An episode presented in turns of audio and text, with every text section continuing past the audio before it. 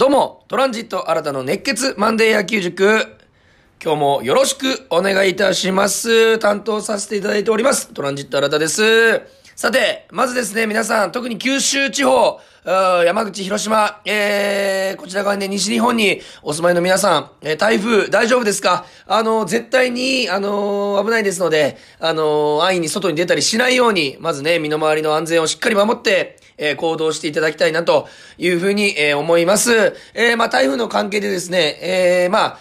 局に、えーテレビ局に届く、RKB に届くあのメールが、えー確認、えーできておりませんので、えー本日分、えー送っていただいたメール分はですね、えー名前だけでも来週、えー読ませていただきますし、えーまたですね、えーこのラジオを聞いて、えーメールを送って、えーいただければ、えー来週必ずまたね、読ませていただきますので、ぜひ、引き続きメールの方を送っていただければというふうに思います。えー毎週ですね、たくさんのメールを送っていただきまして、オープニングで、えーいろんな質問とかね、えーメールの感想などを読ませていただいており、えーおりますけども、今日はそこカットさせていただきたいと思います。えーまあ野球の、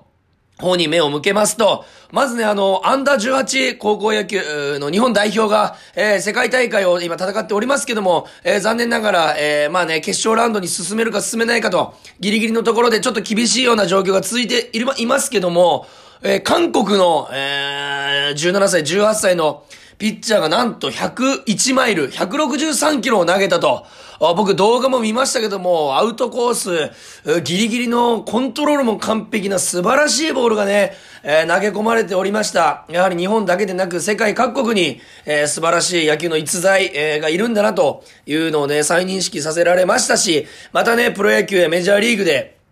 その選手が見れるというのも楽しみな、えことでございますので、えーそこなんかね、若い選手にもまた注目もしていきたいなというふうにも思います。そして、えーまあ、プロ野球が、えーまあ、後半戦、そして終盤、もう本当最終盤に差し掛かっておりますけども、この時期になるとやっぱり、毎年ね、ちょっとま悲しい、えーニュースにはなりますけども、引退、えーする選手が出てくると、えー、能見投手、そして、えー、糸井選手、えーがね、あのー引退を発表しておりますけども、本当に僕たちが、えー小学生、今年27歳になる、トランジット新たですけども、えー小学生の頃に、本当に野球を始めた頃、そして野球一番楽しんでいた頃に、えー憧れていた、えー投手、そして野手でございます。えー特に糸井さんなんかはね、超人と言われて、あのホークス柳田さんが憧れて師匠と仰ぐようなスーパースターでございましたし、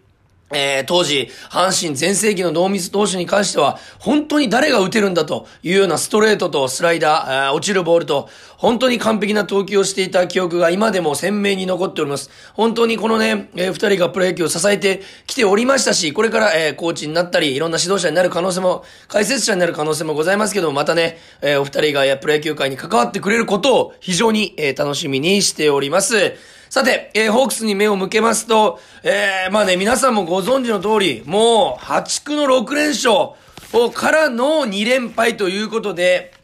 まあね、えー後ほど話しますけども、11連戦を戦う、こういったね、長い連戦の中で起きやすいのが連勝と連敗なんですね。これなぜかと言いますと、連勝がなぜ起きやすいか、えーまず勢いに乗っているということで、選手が前日までの勢いそのままに戦うことが、えーできるんですね。なので、バッティング、守備もとにかくノリに乗っておりますので、えーまあ、先えーいいプレーができますし、先発投手陣もその勢いに乗って、えー試合ができると。ただ、これ連敗がね、今ね、オリックスはで2位続いてるんですけども、2連敗。これ連敗が続く理由としては切り替えができる余裕がないんですね。えー次の日も試合ということで、切り替えができないまま次の試合に臨んでしまう。えーそういったような、えー原因から、えーまあ、連敗も続いてしまうと。なので、連戦は連勝連敗が 続きますので、ここをいかに早く連敗を切って連勝につなげれるか。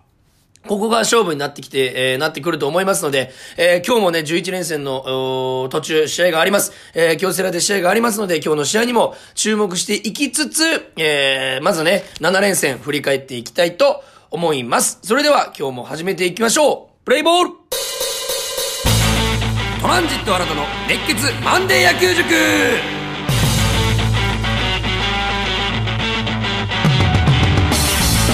それでは、えー7連戦まず9月12日月曜日の試合から振り返っていきたいと思いますここから西武との3連戦見事3連勝ここ首位攻防だったので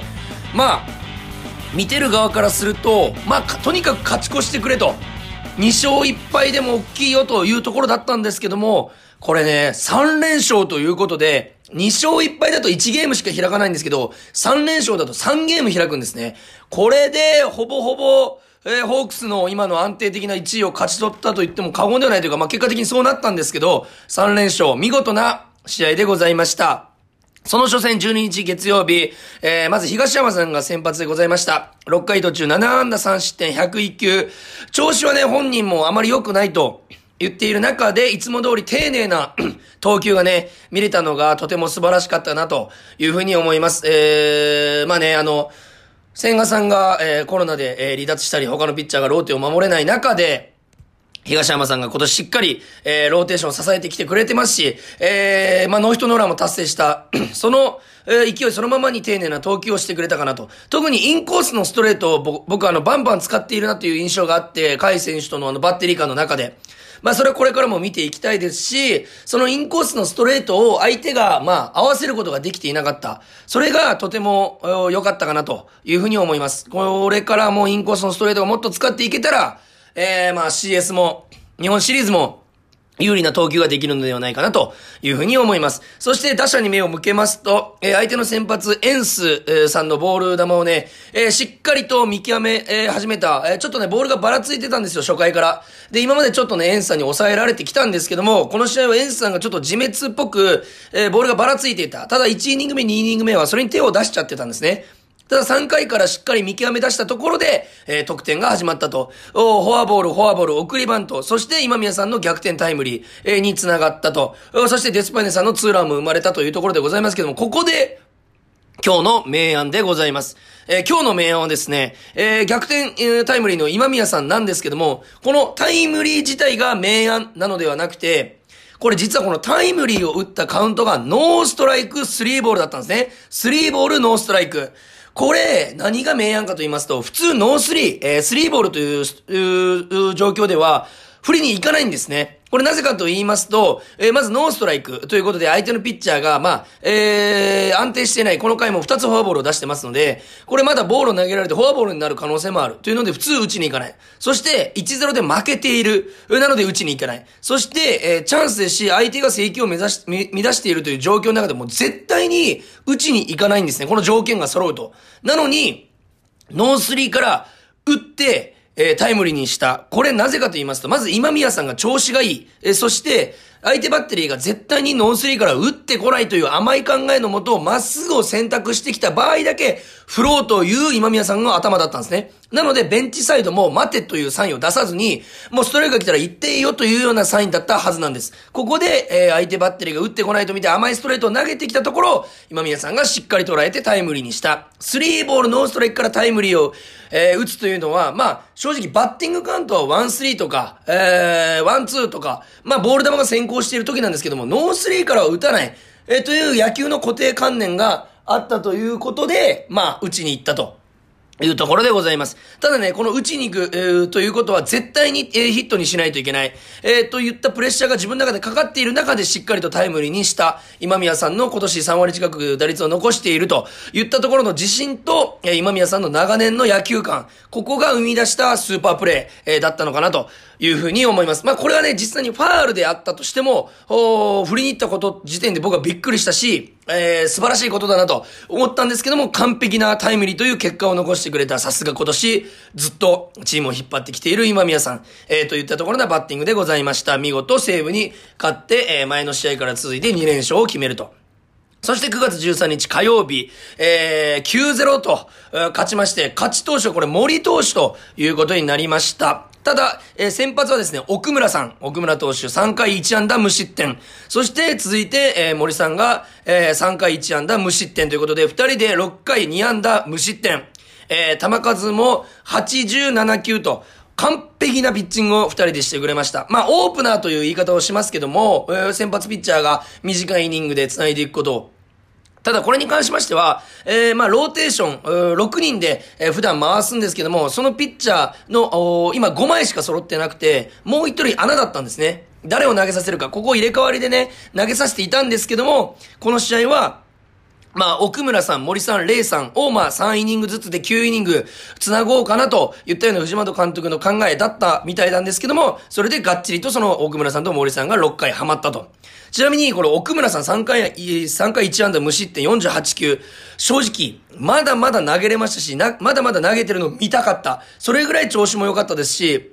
えー、3回、えー、最短打者9人なんですけど、打者10人で抑えてほぼ完璧だったと。特にカーブが相手全く合ってなくて、えー、そのカーブを追い込む球でも使えるし、追い込んだ後の球でも使える。えー、カウントを取る球でも使えるといったことで、この相手が全く合ってないと見るや否や、本当にカイさんとうまく、えー、そこを組み立ててカーブを、えー、まあ、使えたなというふうに思います。これ大体ね、あのー、3イニング、行くぞというふうに多分言われてたと思うんですけども、えー、3イニングっていうことは短いイニングだから、もう少なくとも絶対に抑えないといけないというプレッシャーがかかる中で、えー、奥村さんしっかりとした役割を果たしてくださいました。本当はね、6回、7回投げれたと思うので、まあ、えー、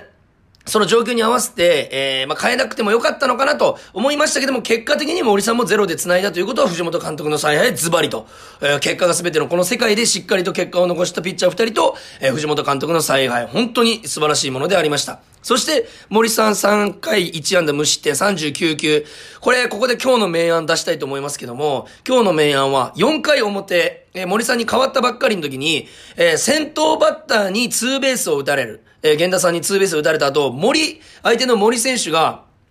なんと、送りバントを多分ノーサインでしてきたんですね。ここは絶対に1点取らないといけないと。相手の投手、高橋コーナーさんが良かっただけに、1点取れば高橋コーナーは勝てると。えー、キャッチャーの森さんを踏んだ結果、えー、自分の判断で送りバントをした。これ今シーズン2つ目か3つ目、とても珍しいことなんですけども、そのワンアウト3塁のピンチで山川さんをサードゴロに、えー、取ったんですけども、このサードゴロの時に、源田さんが、もう完璧なアウトのタイミングだったのに、三塁ランナーで、ホームに突っ込んできて、タッチアウトを取ることができた。これが今日の明暗でございます。まず山川さんをサードゴロに打ち取ったことと、源田さんをホームでタッチアウトすることができた。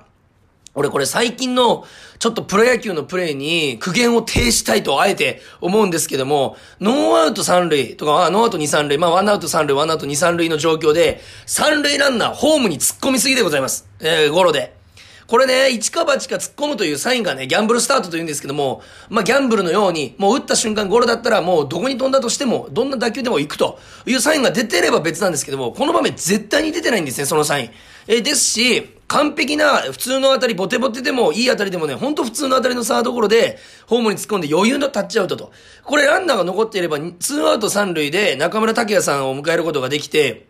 まだチャンスの状況で、え5番バッターに回すことができる。なのに、山川さんのサードゴロで突っ込んだせいで、ツーアウト一塁になるんですね。これ、ツーアウト一塁とツーアウト三塁で、ピッチャーにとってはもう全く違う状況なんです。なので、まあ、ホークスとしてはありがたかったですけど、野球ファンからするとなんで源田さんは突っ込んだんだろうという気持ちでいっぱいでございました。あそこは、まあ、突っ込むなら、もっといいスタートを切っとかないといけないし、まあ打球的には突っ込んじゃいけない、ホームに行ってはいけない打球だったホークスとしては助かったので、ここが今日の明暗でございます。え打者からしますと、え相手の高橋光成さんを、まあ、2点取って打ち崩したっていうのもありますし、なんと全得点がフォアボール、デッドボールの四死球から生まれてるんですね。これ先週僕言いました。この残り試合数少ない中での鍵は、えー、フォアボール、デッドボール、余計なフォアボール、デッドボールを出さないこととエラーをえー、しないこと。この2つというところで、相手がそれをやってくれたおかげで勝てたと。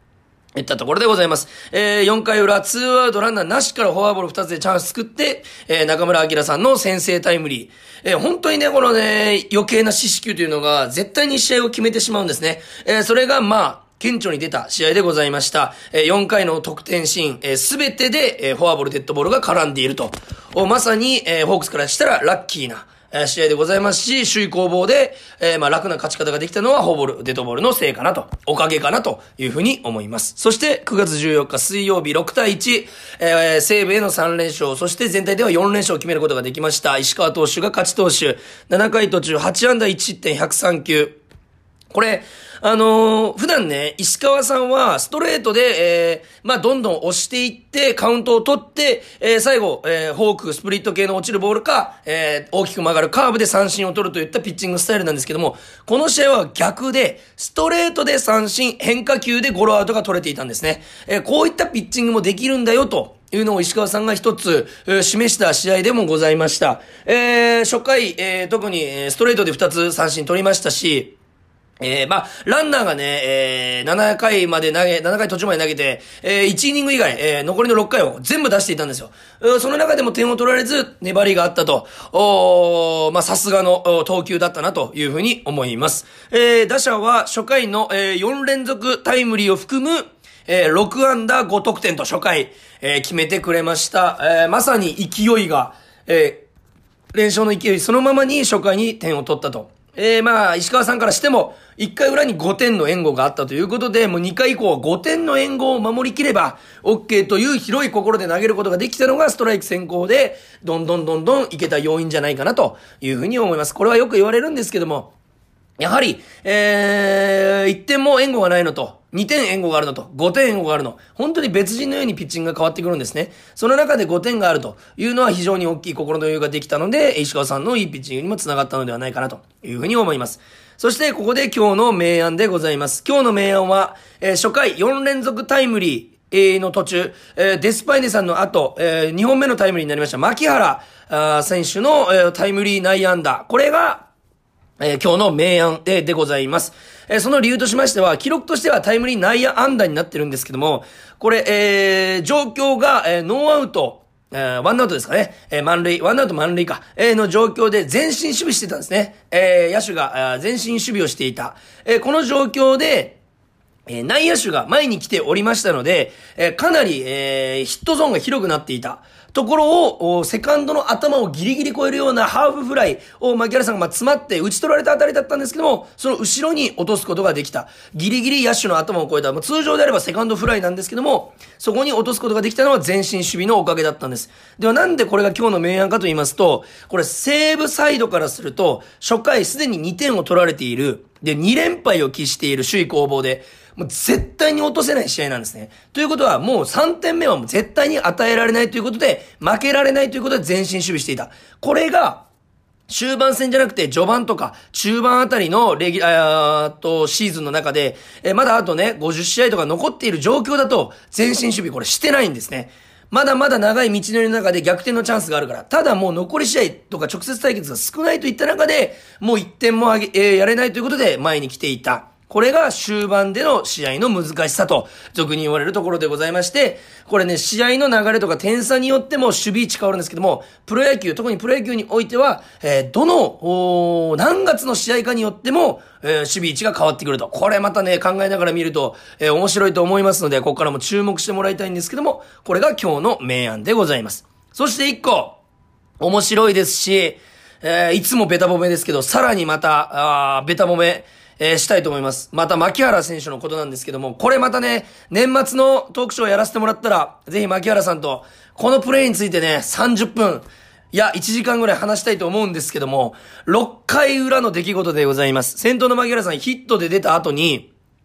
次のバッター、正木さんのセンターフライ、だったんですよ。普通、えー、ノーアウト一塁でセンターフライ打たれると、一塁ランナーとしてはハーフウェイと言って、えー、野手、センターが落とせば進めるし、えー、取れば、えー、戻っ戻ると。ベースに戻るといった選択を取るので、まあ一塁と二塁の半分か半分ちょっとぐらいまで出るんですね。これが普通なんですけども、これ6回裏で初回に5点を取った後点数が取れていない。めちゃくちゃ追加点が欲しかったんですね。ですし、えどうしてもスコアリングポジションにランナーを置きたかったホークスサイドとしては、まあバントという選択肢もあったんですけども、まさきさんが調子がいいということで打たせた。でもどうしても二塁に行きたいというところで、深めのセンターフライを見た牧原さんは、まさきさんのセンターフライでなんと一塁から二塁にタッチアップしたんですね。普通、タッチアップって二、塁ランナーがライトフライとかセンターフライで三塁。もしくは三塁ランナーが外野フライでホーム。といったのが、まあ、定石というか普通なんですけども、一塁から二塁へのタッチアップというのは年間通しても一回二回歩かないかなんですね。これを、おまあ、5点リード。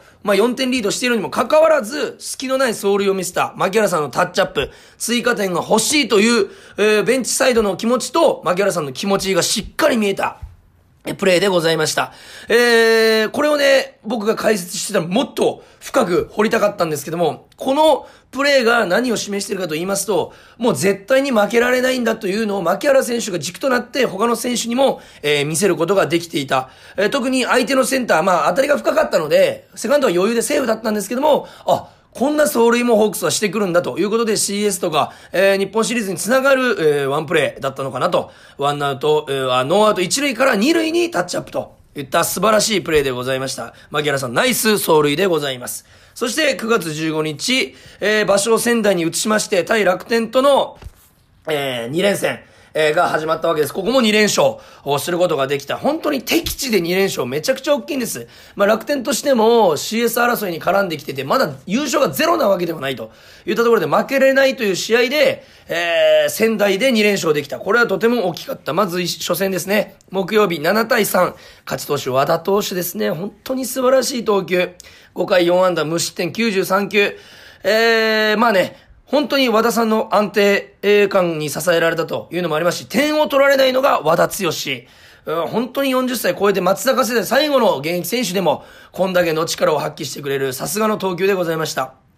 え和田投手が、えー、まあ、無失点に5回抑えることができたのは初回、ノーアウト3塁という、えー、ピンチを作られてしまうんですね。相手の、えー、山崎剛さん、えー、福岡出身でございますけども、に、えー、フェンスダイレクトのタイム、えー、スリーベースを打たれたと。ノーアウト三塁という状況で、えー、相手の鈴木大地選手のピッチャーゴロを、で、ランナーが飛び出して三塁タッチアウトと。これで一旦落ち着けたのではないかなというふうに思います。えー、今年初の仙台での投球だったにもかかわらず、これだけの安定したピッチング、さすがの和田投手でございます。そして打者に目を向けますと、えー、2回表、3回表に点を取ったんですけども、これ何がでかいかと言いますと、初回、えー、1回裏にノーアウト3塁のピンチを作られた。ということで、完璧に、あの、楽天に流れが行きかけたんです。それをホークスがピッチャーゴロで飛び出したので、えー、三塁でアウトにして、あのー、まあ、その流れを食い止めることができたんですけども、ここではまだ五分五分の流れなんですね。これを、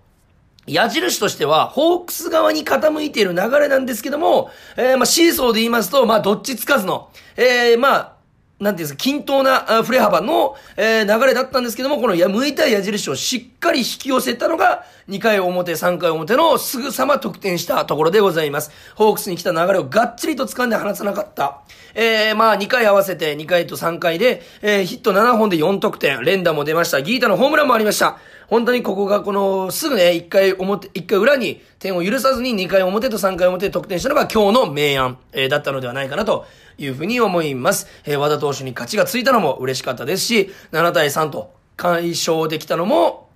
すべて初回の三塁を抑えてからの、えー、2回表、3回表の得点だったかなというふうに思います。えー、そして9月16日、金曜日でございます。6対2ということで、6連勝目を飾った試合でございます。えー、こちら勝ち投手、甲斐野さんにつきました。ただ、ここで皆さんもびっくりしましたよね。なんと、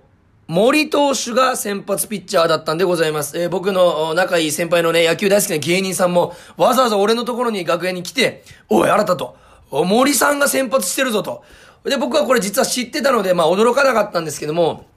これ実は461試合目なんですね。あの、森さん、プロに入って、通算461試合目で初の先発のところで3回2安打1失点50球。えちなみに先発ね、奥村さんの、え前回のように奥村さん、森さんということで3イニングずつ繋ぐ予定だったんですけども、奥村さんの、まあ、肩への、肩か肘かの違和感、え、の体の不良により、え、先発回避といったところで森さんが、ただですね、先週から、え、まあ、3日4日しか空いてないんですけども、え、その前から森さんがね、え先発で投げれるという情報情報が入ってまして、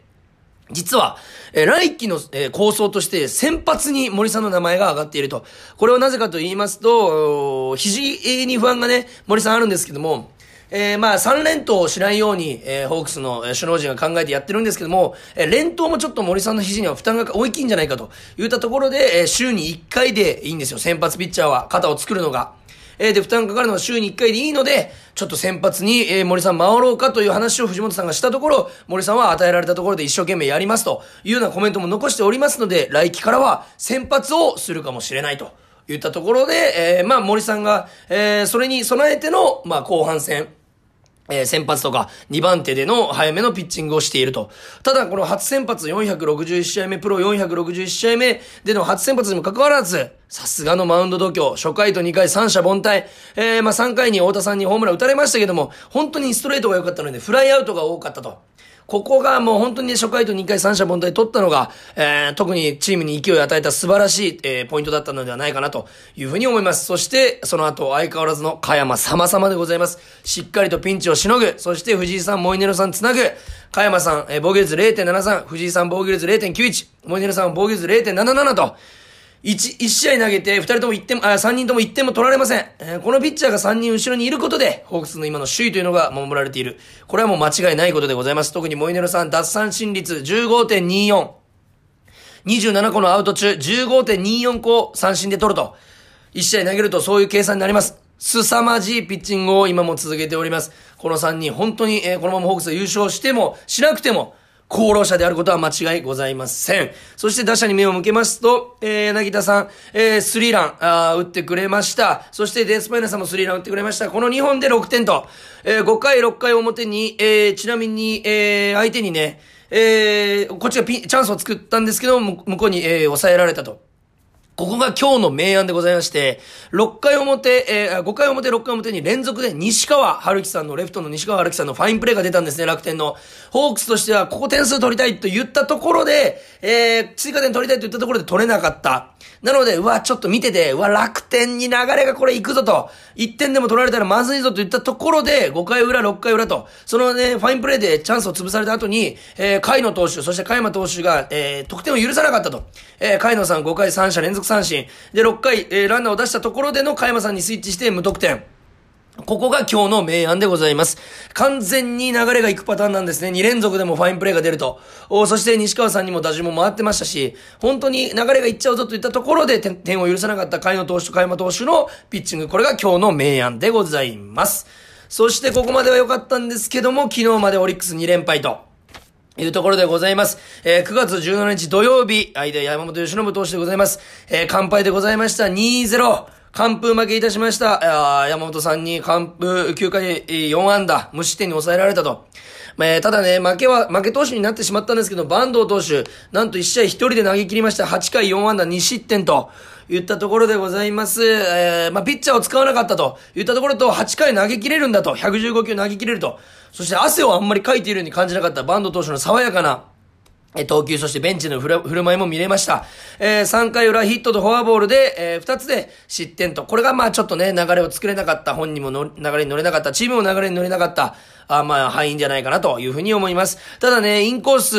うー、高め、あ、インコースと、そしてあの、高めの変化球、うのストライクをね、ちょっと取ってほしいところで審判さんがちょっと取ってくれなかったんですね。ちょっと相性が良くなくて。これストライクじゃないかなと。ストライクでもボールでもどっちでも取れるような球をまあ全てボールと言われてしまった。えー、ここでちょっと流れが向こうに行ってしまったのかなと。ただ5回以降完璧な投球、さらに8回投げ切った。これはね、素晴らしい、えー、ところじゃ、ところだったのではないかなというふうに思います。そして、打者はですね、山本由伸さんに、えー、無得点に抑えられた久々の完封負け、えー、だったんじゃないですかね。前回の完封負けが、えー、遡りますと、9月1日の7-0で負けた、えー、試合でございました。えー、この試合以降は完封負けなかったので、久々と、いったところになります。16日ぶりの完封負けと。えー、まあ、山本由伸さんに対してストレートにね、まず合ってなかったと。変化球をね、ちょっとやっぱ考えがちなので、ストレートに対しての対応も遅れる。それが顕著に出てしまったのではないかなというふうに思います。まあ、インコース、アウトコースともにストレートのコントロールが良かったです。山本由伸さん、本当はあっぱれでございました。えー、ただね、この今日の明暗としまして、流れ、えー、勝てなかった明暗ということで、3回表ノーアウト、で、柳町さんがセンター前打ったんですけども、その後に甲斐さんがバント失敗でゲッツーを取られてしまうと。まあ、これがね、一つ、よっしゃ、山本さんを攻めるぞといったところで、流れが止まってしまった。これが今日の明暗、えー、じゃないかなというふうに思います。流れがつかめなかった。まあ、打者陣はヒット4本しか打てなかったんですけども、さらにその4本中3本が2アウトからということで、えー、浅いアウトカウントでの攻撃ができなかったということで、仕掛けることができなかったんですね。こっちも、えー、バッティングの作戦を取ることができなかった。えー、そしてさらに8回表、えー、先頭バッター柳町さんのレフト前かと思ったあたりが、相手のサード、宗さんのファインプレーで積み取られてしまったとチャンスを。ここも、まあ、流れをつめ、つかめなかった要因と。というか、この試合すべてを物語っているワンプレーだったのではないかなというふうな、オリックスの、まあ、やりたい試合だったのかなというふうに思います。これで2ゲーム差に迫られた昨日18日日曜日。これちらも2-0と完封負け。2試合連続4安打完封負けでございます。えー、負け投手千賀さんになってしまったんですけども、7回6安打2失点107球といったところできっちりと先発の前日のバンドさん引き続き先発としての役割を果たしてくれました。えー、三振をね、もうちょっと取りたいところで取れて、取れてたら千賀さんのペースだったんですけども、相手のオリックス打線がまあ粘っていたと。言ったところでございます。ただその中で粘りの投球をできていた、えー、球数的にも関東ペース、千賀さん素晴らしいピッチングだったのではないかなというふうに思います。そしてここで打者が2試合連続4安打完封、そしてなんと三者凡退が9イニング中7回あったんですね。これが今日の明暗だと思います。本当に、えー、とにかくランナーを出すことができなかった。相手の、えー、先発宮城さんをはじめとした、えー、まあ、例えば安倍さんであったり、歌川さんであったり、ワゲスパックさんであったり、そういうピッチャーから三者凡退に、えー、9イニング中7イニング抑えられた。これはもう、えー、大体ね、1試合で少なくとも3回チャンスは来ると言われてるんですけども、2回しか来なかった。その2回も、まあ、スコーリングポジションは1回だけだったかな。えー、とにかくチャンスを作れなかったというところが、ホークス、対、えー、まあ、乾杯の理由だったのではないかなと。今日の明暗は、三者凡退が多すぎたところだったのではないかなというふうに思います。そして最後に順位表を確認します。1位ホークスのままですけども、マジック9。なんですが、2位オリックスが1ゲーム差。その後楽天が2.5ゲーム、西武1ゲーム、ロッテ1ゲームと、これ全体でも5.5ゲームに迫,、っているという中で、ホークスマジック9、もうちょっとで優勝じゃないかと。思う、思うかもしれませんけども、オリックスが1ゲーム差に迫ってきている。ただ安心材料としては残り試合がホークスが11試合でオリックスが7試合といったところで4試合プラスであるということはホークスはそれを考えつつ、えー、余裕を持った試合ができるとで、ホークスは残り試合で、えー、まあ、勝率が5分ぐらいでも優勝が決まるという、えー、データが出てます。えー、その例は、オリックスが、えー、まあ、一勝、一敗か二敗しかできないといった条件の中で、えー、やってますので、本当にホークスが有利なんですけども、戦っている選手たちからすると、えー、まあ、それが有利と感じないぐらいの追い詰められ方をしているのではないかなというふうに思います。ただ、マジックが点灯しておりますので、えー、ファンも、選手も、早くこのマジックがゼロになるように願うばかりではございますけども、えー、選手たち本当に苦しい中で、疲労も、もう一番シーズンの中で溜まってきている中で戦っております。しっかり皆さんで応援していって、えー、ホークスのマジックが早くゼロになるように、えー、私もしっかり応援したいというふうに思います。とにかく無駄なフォアボール、無駄なデッドボール、そしてエラー、そしてバントミス、これがですね、えー、負け、勝ちにつながってきますので、しっかりとそこに注目しながら見ていただければなというふうに思います。えー、またですね、えー、本日は、えー、紹介できませんでしたけども、えー、毎週紹介させてお、えー、いただいております。来週からもメールの方紹介させていただきます。あの、メールアドレスは、kor.rkbr.jp、kor.rkbr.jp までお寄せください。えー、まあ、ご感想でもいいですし質問でもいいです、えー、まあ、このワンプレーについて解説してください。などでも本当にどんなね、えー、マニアックなコーナーのことでも、えー、構いません。とにかく野球に対して、えー、しっかりと、えー、皆さんと会話できていけたら、えー、僕も楽しいです。ぜひメールの方よろしくお願いいたします。本当にね簡単な感想でも構いません。よろしくお願いします。それではホークスの連敗脱出と連勝を願ってえー、今日のラジオを終わらせていただきたいと思います。ホークスマジック9です。皆さんで応援していきましょう。それでは今日もありがとうございました。ゲームセット。